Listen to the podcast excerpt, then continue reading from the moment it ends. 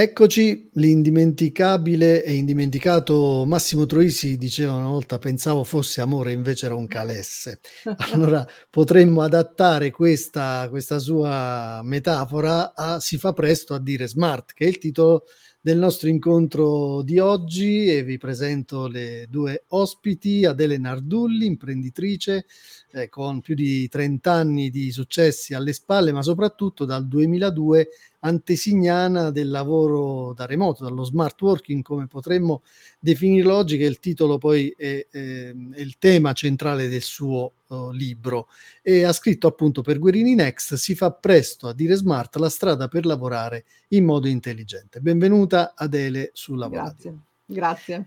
E benvenuta a Benedetta Cosmi, giornalista, scrittrice e coordinatrice del laboratorio Eurispes sul capitale umano. Ciao Benedetta. Grazie, ciao a tutti. Il tema è molto delicato, ha una serie di sfaccettature e di ricadute. Proviamo ad inquadrarlo e partirei proprio da, da Benedetta. La pandemia ci ha fatto scoprire un nuovo modo di lavorare. Ci siamo tutti tuffati accelerando la nostra transizione al digitale, poi pensavamo potesse essere davvero una svolta per tutti e invece negli ultimi mesi, nelle ultime settimane sentiamo un certo fermento di una possibile marcia indietro. Arriva dagli Stati Uniti, dove si stanno rivelando gli effetti del calo o del crollo del valore degli immobili destinati ad uffici, ma si sta rivelando e riverberando anche in Italia. Dal tuo osservatorio, Benedetta, qual è la situazione oggi nel nostro paese? L'occasione è quella di fare smart working e si rischia di non avercela perché prima era ridotta a pochi e a un certo punto è stata obbligatoria per tutti. In mezzo c'è la vera strada e in fondo quella che forse stanno cercando di praticare potrebbe andare in quella direzione, ovvero non c'è bisogno che ti trasferisci per sempre. Lo smart working che noi pensavamo era quello del stare in spiaggia mentre nel frattempo appunto continuavi a lavorare e questo invece non è possibile se ci pensate dappertutto. Immaginati eh, la questione INAI, l'altro giorno un lavoratore mi diceva di una grande compagnia di telefonia quindi anche tecnologica, se vogliamo, anche eh, con gli strumenti adatti per poterlo praticare e diceva no perché io però devo farmi male in Italia, non posso farmi male per esempio se vado a, eh all'estero.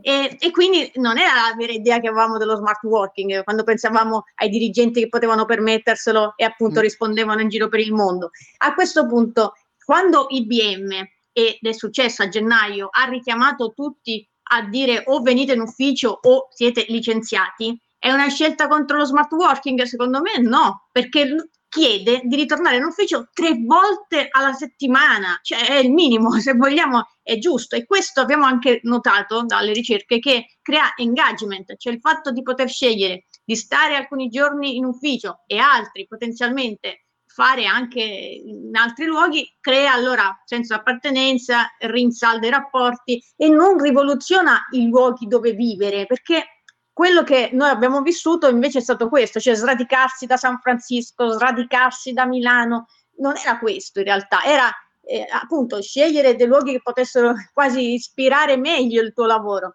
Anche perché il, il mondo del lavoro sta diventando sempre più ibrido e quindi questa formula mista, no? ufficio remoto sembra quella più gradita da tutti.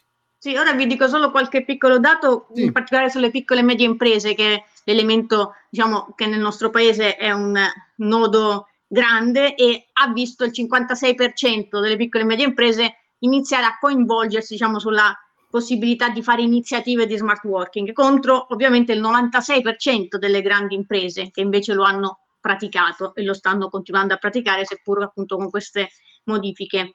E ovviamente anche il mondo degli enti pubblici è stato coinvolto per il 61%, ma è quello che ha la ritirata maggiore, diciamo si sta ritraendo perché ovviamente era quello però meno eh, in grado. Immaginate la cultura di passare dal cartellino che doveva misurare il fatto che tu ci fossi a invece appunto misurare, poi lo vedrete con Adele, altri fattori Mm-mm. del lavoratore.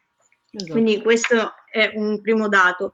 Ovviamente è anche il discorso numerico, cioè 515.000 addetti sono stati quelli della pubblica amministrazione eh, che hanno lavorato a smart working, 570 lavoratori nelle piccole e medie imprese e un milione e passa di invece eh, diciamo, lavoratori nelle grandi imprese italiane.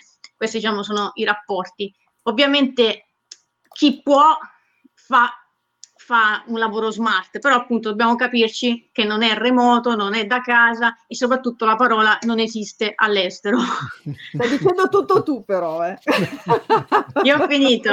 È, è vero, è, ver- è, verissimo tutto questo. Allora andiamo proprio da, da Adele che sul, su queste riflessioni profonde, non solo ci ha costruito una carriera e tante sperimentazioni, ma poi ha, ha, raccolto tutto in questo libro per Guerini Next. No? Mm, si fa presto a dire smart. Adele, immagino che appunto, soprattutto per te, le aspettative fossero altissime e questo, questi fenomeni a cui accennava Benedetta, quindi questi rientri, questo voler, come la metafora che a me piace spesso utilizzare, provare a riportare il dentifricio nel tubetto, è insomma suona un po' strano, no? visto che comunque 3,65 milioni di italiani saranno smart worker nel 2024, quindi un fenomeno attualissimo e presente.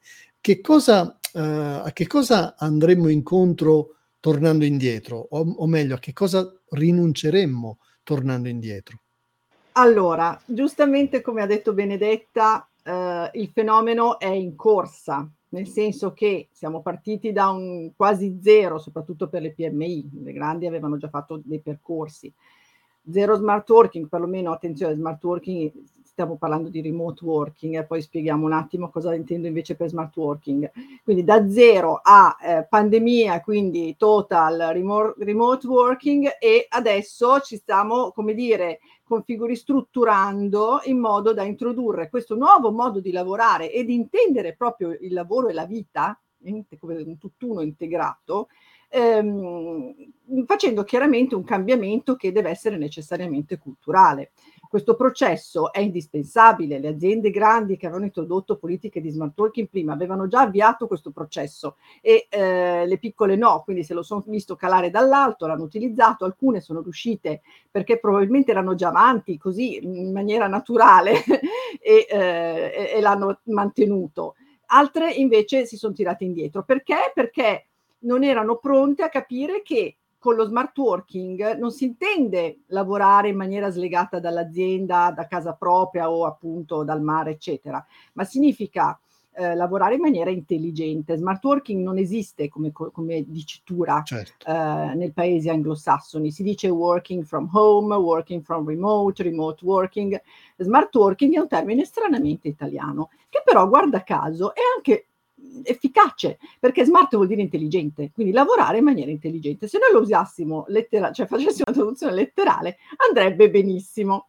Il problema è che ehm, per lavorare in maniera intelligente no, bisogna creare, come dire, una, um, cambiare eh, la cultura del lavoro. Quindi, innanzitutto, fiducia, primo punto, cosa che in molte aziende, aziende padronali, PMI italiane, cioè sono il 95% mm. eh, della, delle imprese italiane, eh, non c'è. Eh, bisogna poi passare da una cultura del risultato rispetto a quella del controllo, quindi non conta quante ore tu sei alla scrivania e quanto io soprattutto controllo che tu sia alla scrivania e magari digiti dei tasti, ma eh, eh, mi interessa quello che tu mh, raggiungerai, abbiamo posto degli obiettivi, li abbiamo posti magari anche insieme, quindi da lì passiamo un altro lavorare punto. per obiettivi. Ah, per obiettivi. Gli obiettivi, come si definiscono gli obiettivi? Un'azienda che funziona in maniera efficiente eh, ed efficace eh, ha bisogno di una leadership generativa, cioè una leadership che non è una struttura verticale in cui c'è qualcuno che comanda, quindi sempre lì il controllo, no? ma, ma e, e c'è qualcuno che esegue. Occorre eh, stabilire comunque, mh, come dire, dei, dei momenti di, eh, deci- decisionali che siano comuni eh, nelle piccole aziende. Io sto parlando naturalmente perché nelle, nelle grandi ci sono strutture ben diverse, ma anche lì comunque il controllo dei manager deve cadere. E quindi dal controllo al risultato significa fiducia, fini- significa anche poter lavorare secondo dei tempi che ognuno si organizza, in funzione naturalmente anche del lavoro del team delle esigenze di quel momento specifico, la tipologia di lavoro, ehm, se è necessario magari incontrarsi perché, che ne so, bisogna creare qualcosa, oppure semplicemente perché non, in quel momento non si può lavorare da casa, perché, che ne so, devi stare in fabbrica, perché, che ne so, eh, o nei negozi, per esempio. Ecco. Certo. Però l- si può fare smart working anche in un negozio se si intende lavorare in maniera intelligente. Mm, mm, mm. Ok, perché magari che ne so, ci sono delle operazioni che uno può farsi a casa invece di stare certo. via la sera a compilare un, una tabellina, per esempio. No?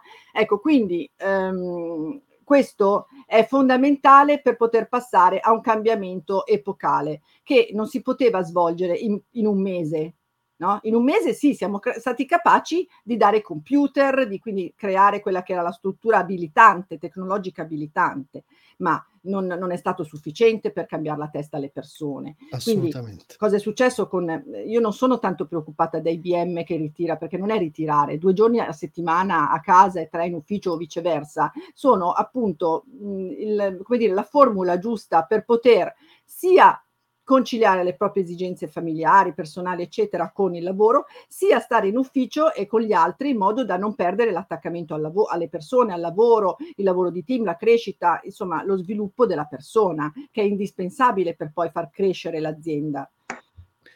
E questo ci dice anche che uh, dovremmo guardare a quegli esempi, a quei tanti esempi, quei racconti, quelle testimonianze, quelli, quei consigli pratici che tu dai all'interno de- del tuo libro e che avrebbero dovuto fare scuola in questa direzione. Sinteticamente esatto. ci fai qualche esempio, Adele? Allora, eh, nella, mia azienda, nella mia azienda, nel mio libro sono stati riportati 12 eh, casi, eh, sono soprattutto eh, grandi aziende che avevano appunto già introdotto in maniera mh, mm, strutturata dei piani di eh, lavoro agile. Ecco, in Italia si chiama così in realtà poi ufficialmente sì. la legge del lavoro agile 2017, eccetera.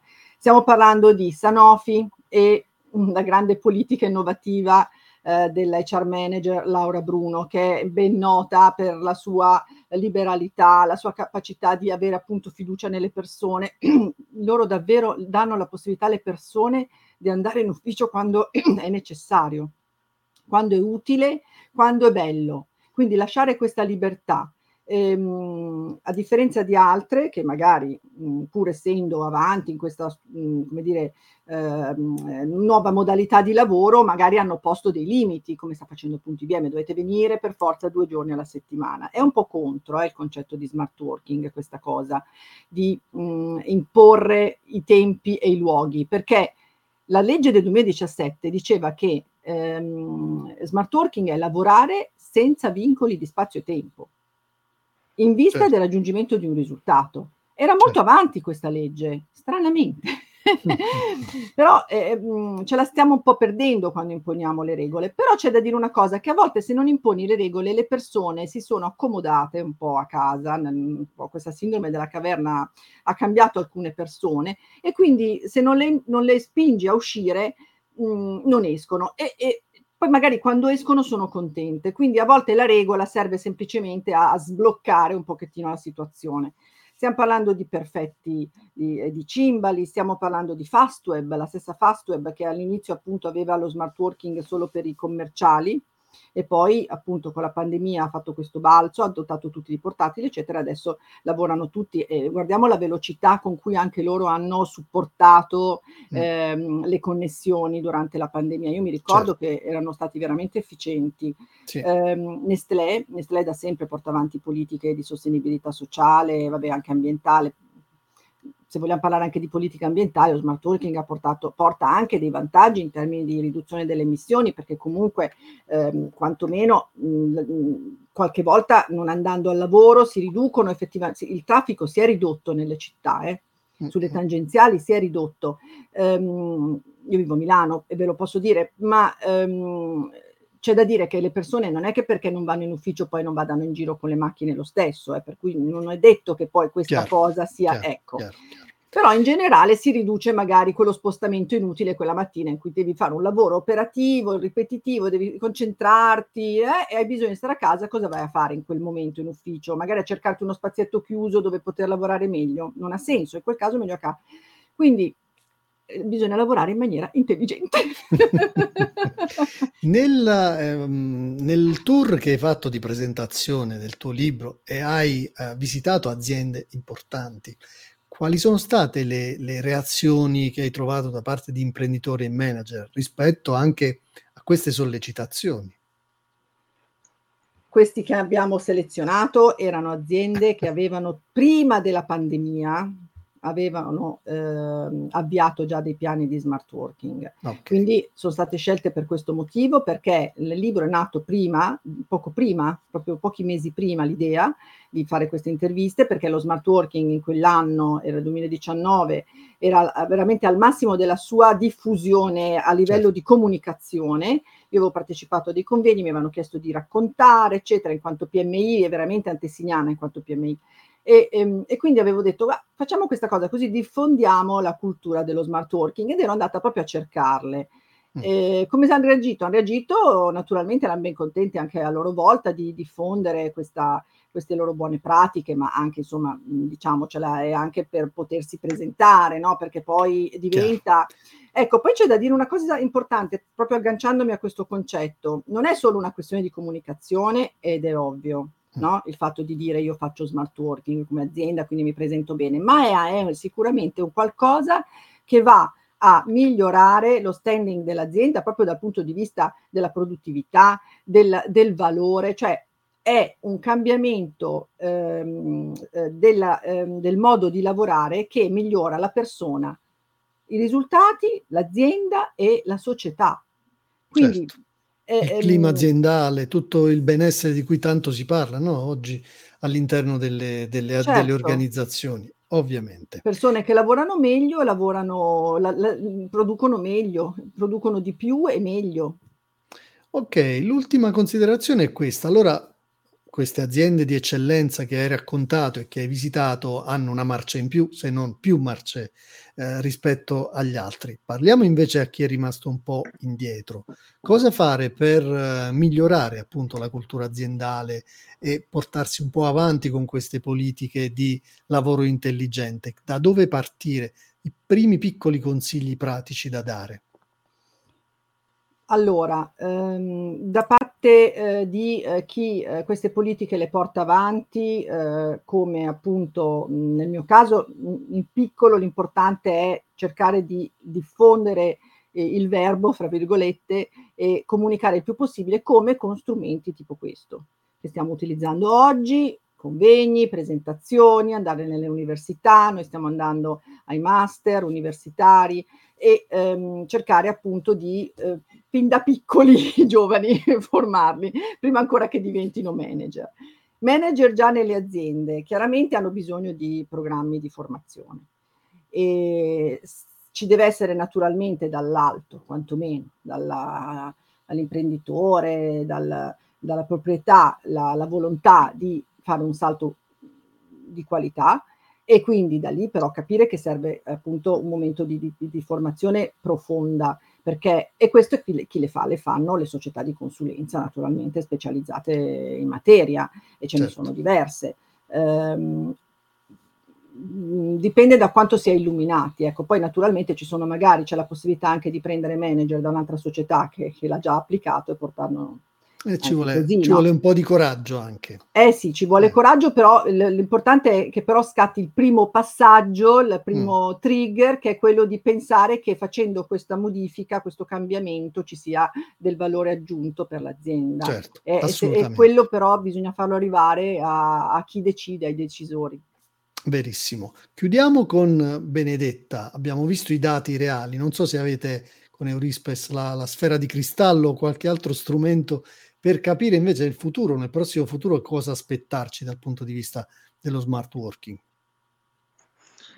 Bah, diciamo che c'è per esempio una indagine presa in prestito da Randstad, lo dice sono quasi equivalenti nella valutazione da parte dei potenziali lavoratori e aziende per attirare i migliori talenti queste voci, però c'è da chiedersi le voci, diciamo, eh, quanta flessibilità ho, un po' rientra nel welfare in certo. generale, e, però una delle trainanti scelte è mi fai fare smart working o no. Il problema e distinguo per il futuro sarà ma se lo chiedono, soprattutto i talenti, quelli che possono quindi scegliersi il datore di lavoro e l'azienda e il luogo, perché non gli bastate? Cioè non siete, non siete più mh, trainanti di stimolo, di ispirazione e soprattutto il senso, la purpose, diciamo lo scopo, cioè non appartenete più a qualcosa che soddisfa la loro partecipazione al mondo attraverso il lavoro e quindi si sottraggono anche con la leva dello smart working, cioè